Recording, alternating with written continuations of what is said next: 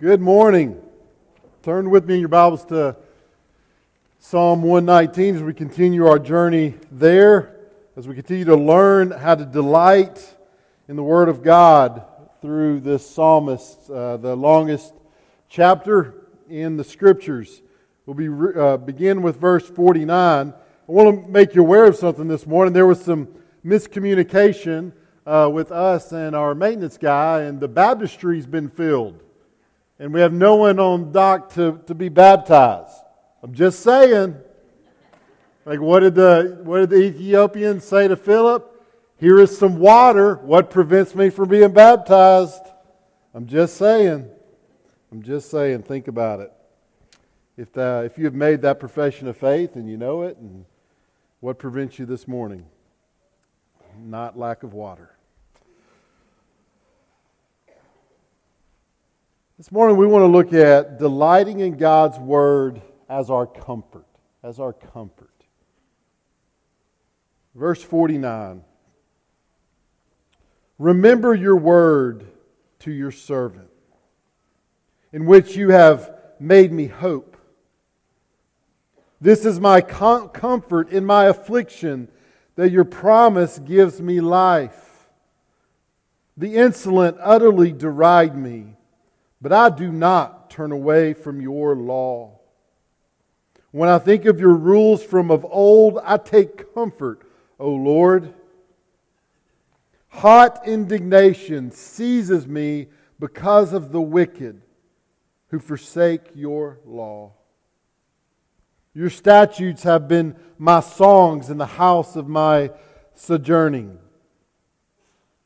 I remember your name in the night, O Lord and keep your law.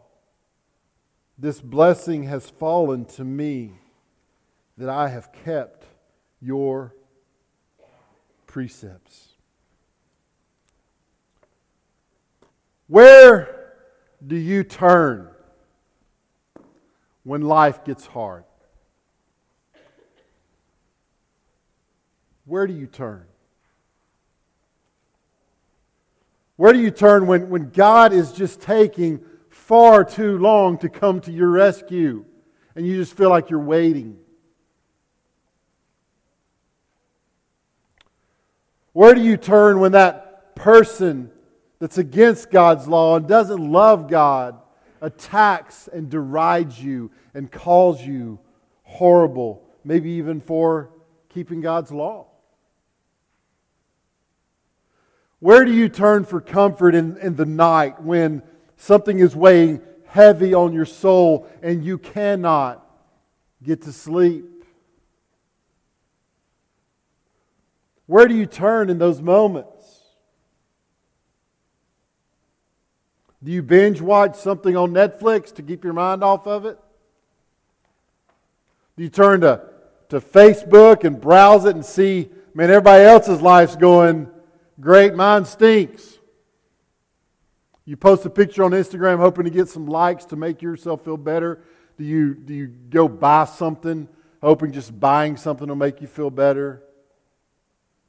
Do you turn to some kind of substance that you abuse and you use it to, to deaden your soul to the pain?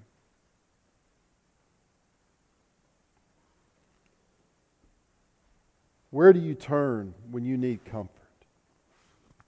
The psalmist of Psalm 119, in his moments of agony, turned to the Word of God, and what he found there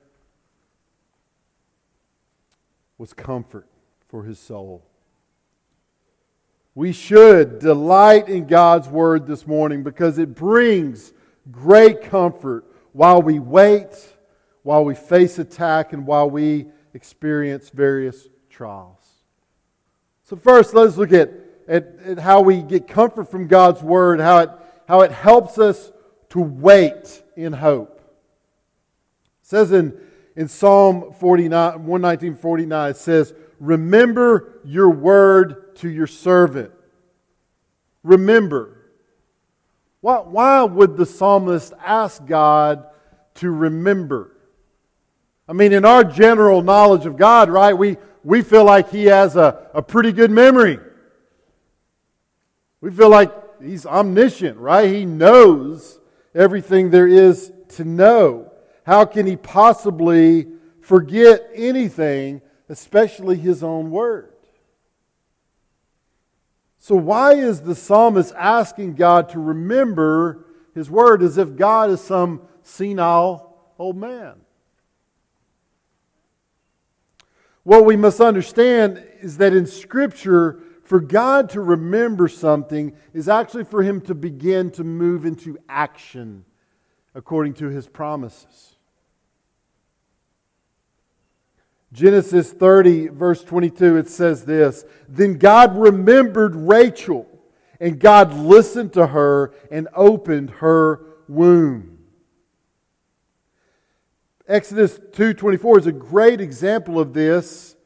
It says this, and God heard their groaning, and God remembered his covenant with Abraham, with Isaac, and with Jacob. This is that, that moment when, when God says God remembered his people, that they're in Egypt. And though he had promised all these amazing things for them, they're in bondage. They're in slavery. They're having a very difficult time. It's not as if God went, oh, yeah, them.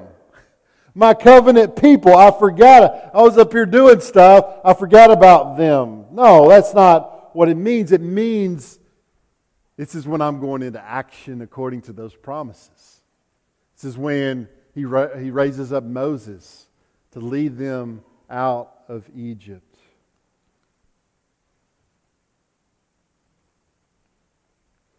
Don't be afraid to call God to action in the keeping of his promises. If we were to take prayer instruction from uh, the great saints of Scripture, how often do we see them say, God, you said this. Now, what are you going to do about it? God, you, you promised me this. Now, is that, is that going to happen? Because I'm scared that's not going to happen. Are you going to, are you going to act on, are you going to, you going to fulfill your promises?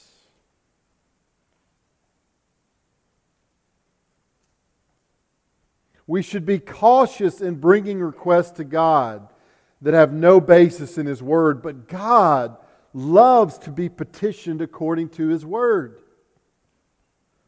God, you said you would never leave me nor forsake me, so be with me.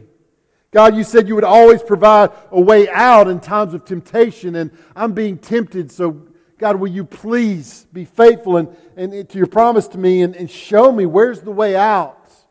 because I'm having trouble seeing it.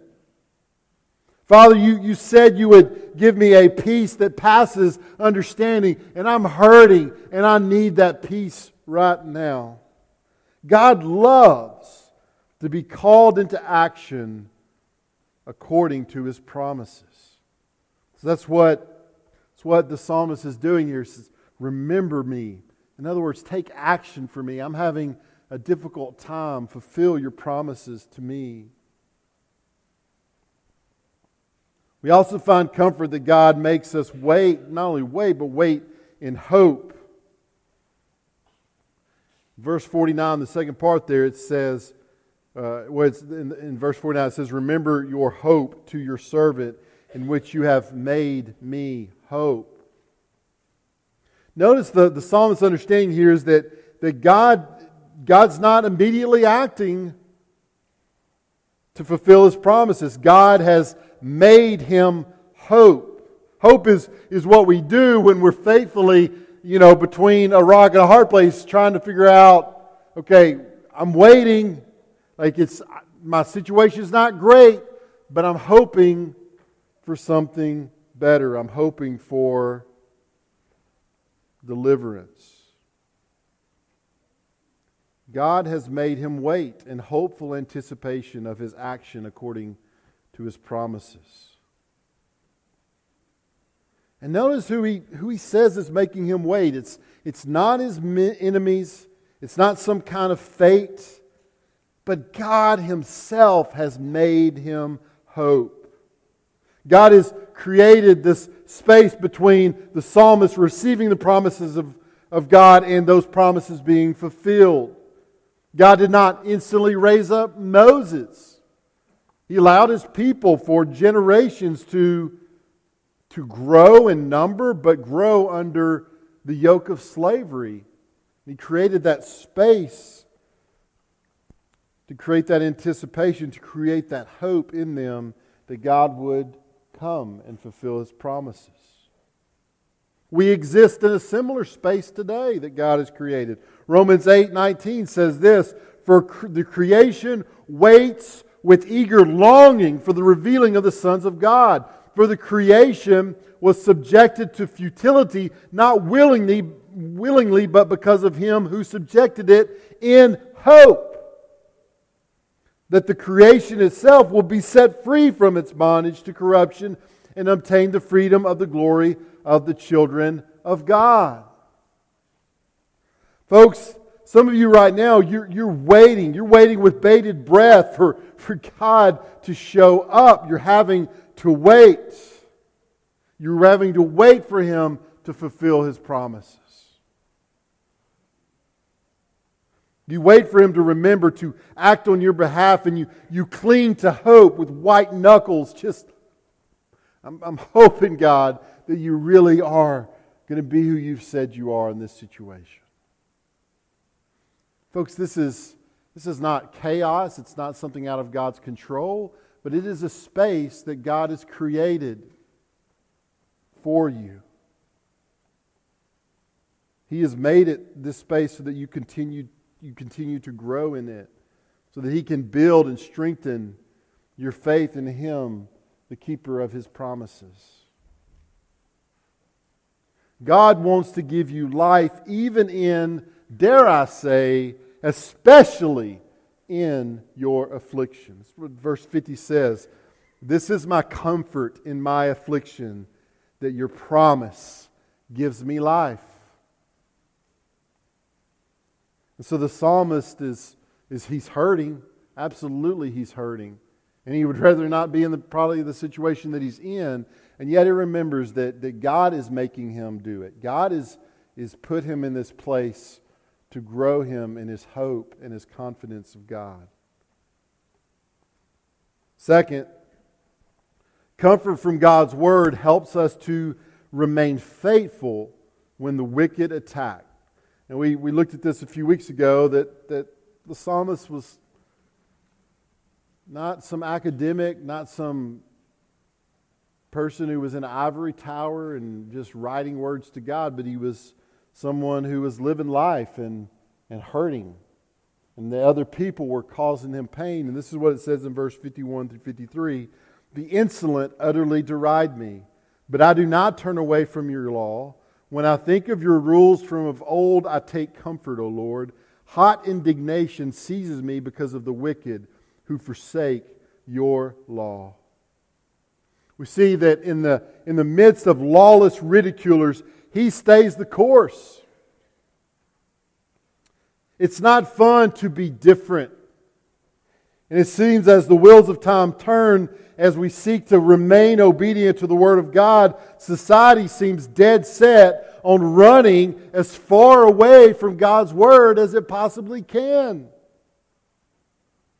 And it, run, it runs from objective truth, much less God's objective truth. Society thinks that, that we are holding things up by loving God and loving this book that God has given us.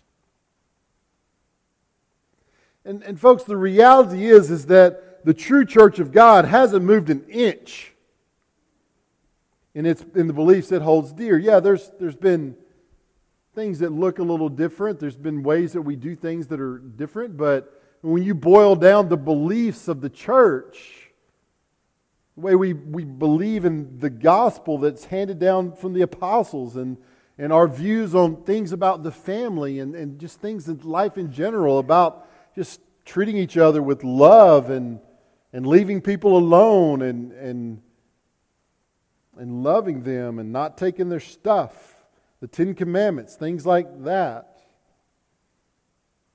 In thousands of years, we've changed very little, but suddenly we're crazy, right? Folks, we don't need to fear ridicule from the world because there's no way to avoid it. All you have to do is believe what Christians have believed for thousands of years, and the world will hate us for it. And it's become increasingly, it's becoming increasingly so by the day. And yet, the, the psalmist, the derided psalmist here, says, I will not turn away from God's law. Folks, make no mistake, it's, it's going to take an increasing amount of courage to stand for God's world in a world that's speeding away from it.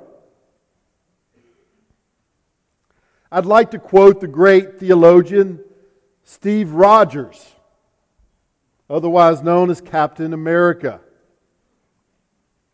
who, in a comic book of all places, has a really good quote. Listen to this quote by Captain America. I'll get some, some of y'all's attention, right?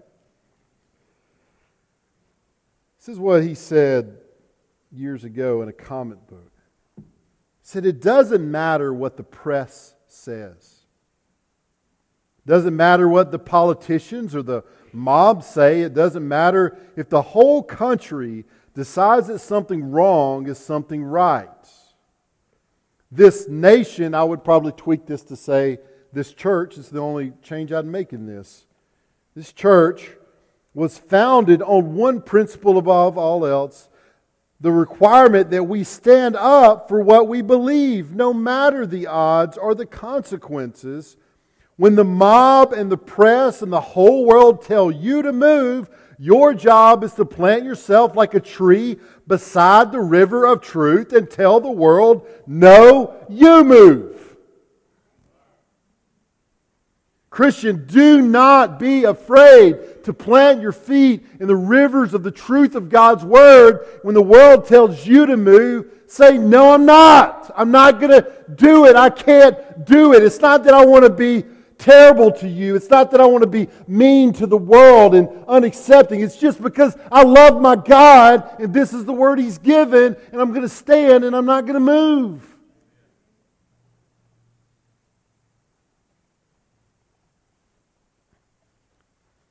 We also see that in the midst of the lawless ridiculers, he remembers God's faithfulness to him. He says, When I think of your rules from of old, I take comfort, O Lord.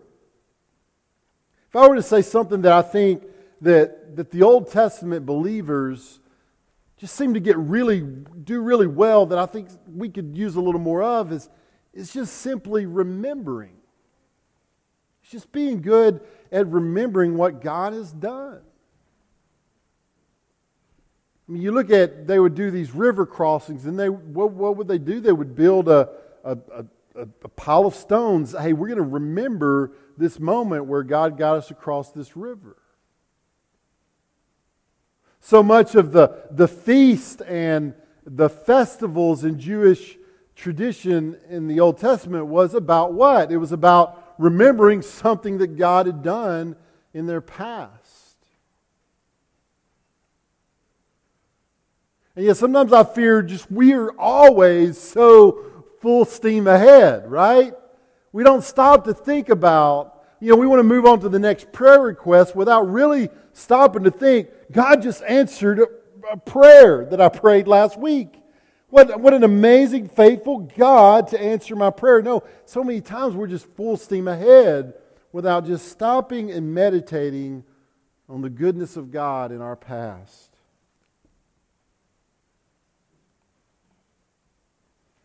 But the psalmist says, When I think of your rules from of old, I, I take comfort, O Lord. If you want to be encouraged and take courage in the world, then meditate on how God has proven His word faithful to us time and time and time again. We also see that in the midst of lawless ridiculers, he, he boils with righteous anger. He's mad. He's mad at what these people are doing. Verse 53 Hot indignation seizes me because of the wicked who forsake you, your law. Let me ask you this morning do you get angry when you see people forsaking God's law? Now, I'm not saying do you get mad when people do mean things to you. Like, that's easy, right? Like, hey, you're breaking God's law and you're hurting me. That's easy. But, but, but the psalmist here, he's angry because of, man, they're not loving God. They're not acknowledging God. They're not giving God glory with their life. And that's what's making him mad, not because they're being mean to him. We should be grieved at every action done in rebellion to the Holy God. So, does that mean in anger we rise up and we want to mistreat those in rebellion to God? Should we join Westboro Baptist Church and grab some picket signs and picket funerals and tell people, you know, how much God hates them? No. So, what should our response be when we boil with indignation? You know, Paul had a similar feeling as the psalmist when he gazed upon Athens, a city full of idols. It says in verse in Acts 17, 16, he says, His spirit was provoked within him as he saw that the city was full of idols. So, how did that? Let's look at how did he respond when he felt that anger that these people were not worshiping the true God? Did he start tearing down their idols? Did he run through just knocking their idols over? Did he go and picket their heathen places of worship? No. He preached the gospel to them says in verse 17 So he reasoned in the synagogue with the Jews and the devout persons, and in the marketplace every day with those who happened to be there. When we see evil, may it, like Paul, repulse us because of our love and our devotion to the Holy God, but may it send us into urgent gospel proclamation because of our love for those people.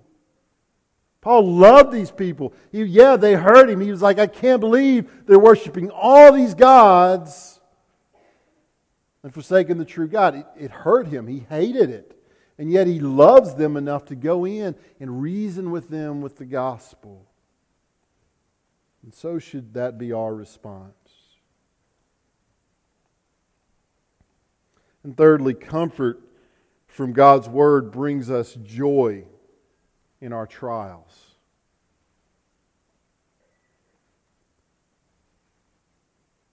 The psalmist saw God's word as a song that reminded him of a better country. It says this in verse 54 Your statutes have been my songs in the house of my sojourning. We see here the reality that the believer is not at home, folks. Not yet. On the contrary, we are on a journey, even in our homes. And I love my home. I want to take care of my home. It's a place of, of memories and great joy. It's a place that protects my family. I love my house. But I need to be careful in realizing that that house is just a stop for, some, for something greater. It's, a, it's a, a dwelling place, a temporary dwelling place on a journey to something much greater, and that is life with God, eternal life with God.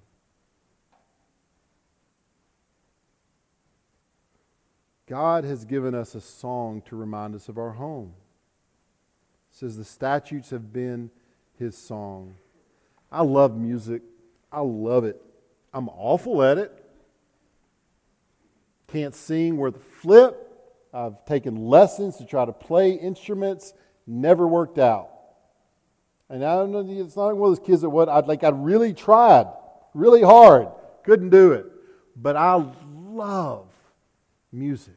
Music in my own life is extremely powerful. If you come by my office on any given day, you're probably going to hear some music coming out of my office as I study, as I go throughout my day. There's something about music. It can, it can send you back in time, it can, it can even send you forward in time, or it just helps us understand the present. It can encourage your soul, it can discourage your soul. The right kind of song can cast your eyes to God, even, and fill you with the hope of Christ. It's a godly and powerful song in that way. The psalmist saw, God, saw God's word as songs that reminded him of where he was from and where he was going. That though he was a pilgrim, he has a home, he has an ultimate home. Do the words of God, do they make you sing? Do they remind you? Are they a song that reminds you that this is not your permanent home, that you're from and going to a, a far country that is wonderful and amazing, and it is a place without sin and a place without misery, and ultimately, most importantly, a place with God.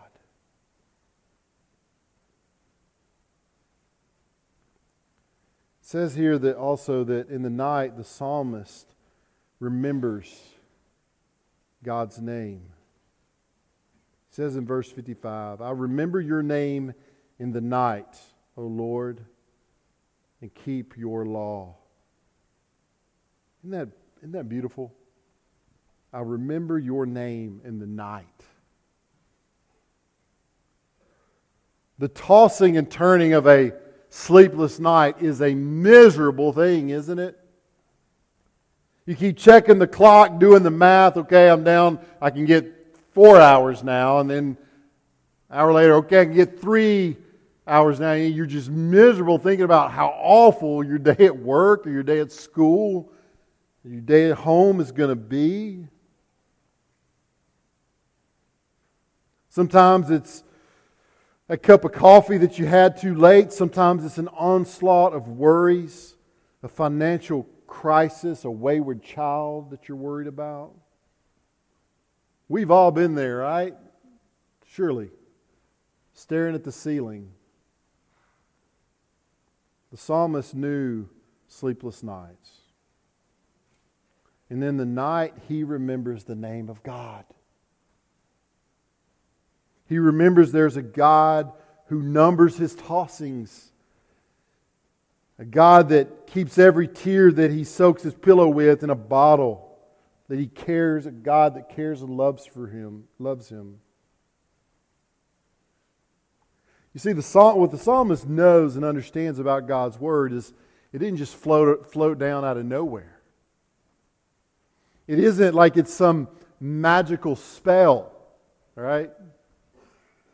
That recite these words and they bring comfort. No, the words are incredible and amazing and comforting because of the great and amazing God who hands them down that you know His name. You know His name and He knows your name. There is a personal relationship. Hopefully, This is what he knows is that there's comfort because he knows the name of God and God knows him that it's a relationship because God is he belongs to God and you if you're here and you don't belong to God, you can belong to God. You can have that comfort that comes through knowing God's name, not just as, as, as just a foreign God, but, but, but as your Father as your as the true God and, and you know his name and he knows you. Have you entered into that personal relationship with him? He God sent his son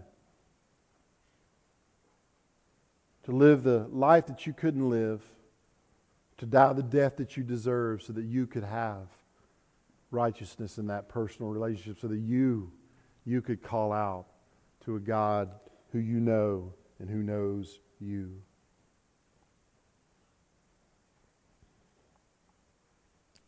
We also see that the psalmist sees the law as a blessed privilege.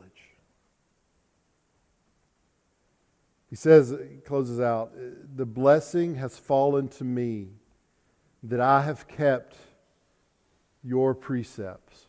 Let me ask you an honest question. Do you truly see that keeping the precepts of God as a blessing, as your beautiful and wonderful privilege as His child? Do you really? So often we, well, I can't do that. I'm a Christian. Christians ain't supposed to do that. Or I, I gotta go. I gotta go to church today. I can't. I can't do the duck hunt. I can't fish. I can't do that. I gotta go to church. So often we act as if it's our burden. But the psalmist is saying it's the blessing to keep God's precepts. We need to we need to flip the script and realize that and it is a it is a beautiful thing the way God has ordered things that, that He has warned us about things that will destroy us and that will hurt our lives, that will hurt our relationships. And, and He's told us, hey, avoid those things. And there's other things that He knows as the God of the universe is, that loves us, that there are other things that, hey, if they do that, if you do that, you're going to find joy both in this life and in the one to come. So, man, do those things. And that is our privilege. It should be our joy and our privilege. This morning, uh, this morning I want to ask you, well, where will you go this week? Where will you go this week for comfort? As you continue to wait on the Lord to fulfill all his promises to you? As you go back maybe to work to face some kind of attack that's being mounted against you? Where will you turn this week when you're staring at the ceiling in the bedroom because you just can't go to sleep? Where would you where will you turn? I would tell you we should delight in God's word because it brings great comfort while we wait, while we face attack, and while we experience trials and sleepless nights. I'm going to ask you to please stand as our musicians come.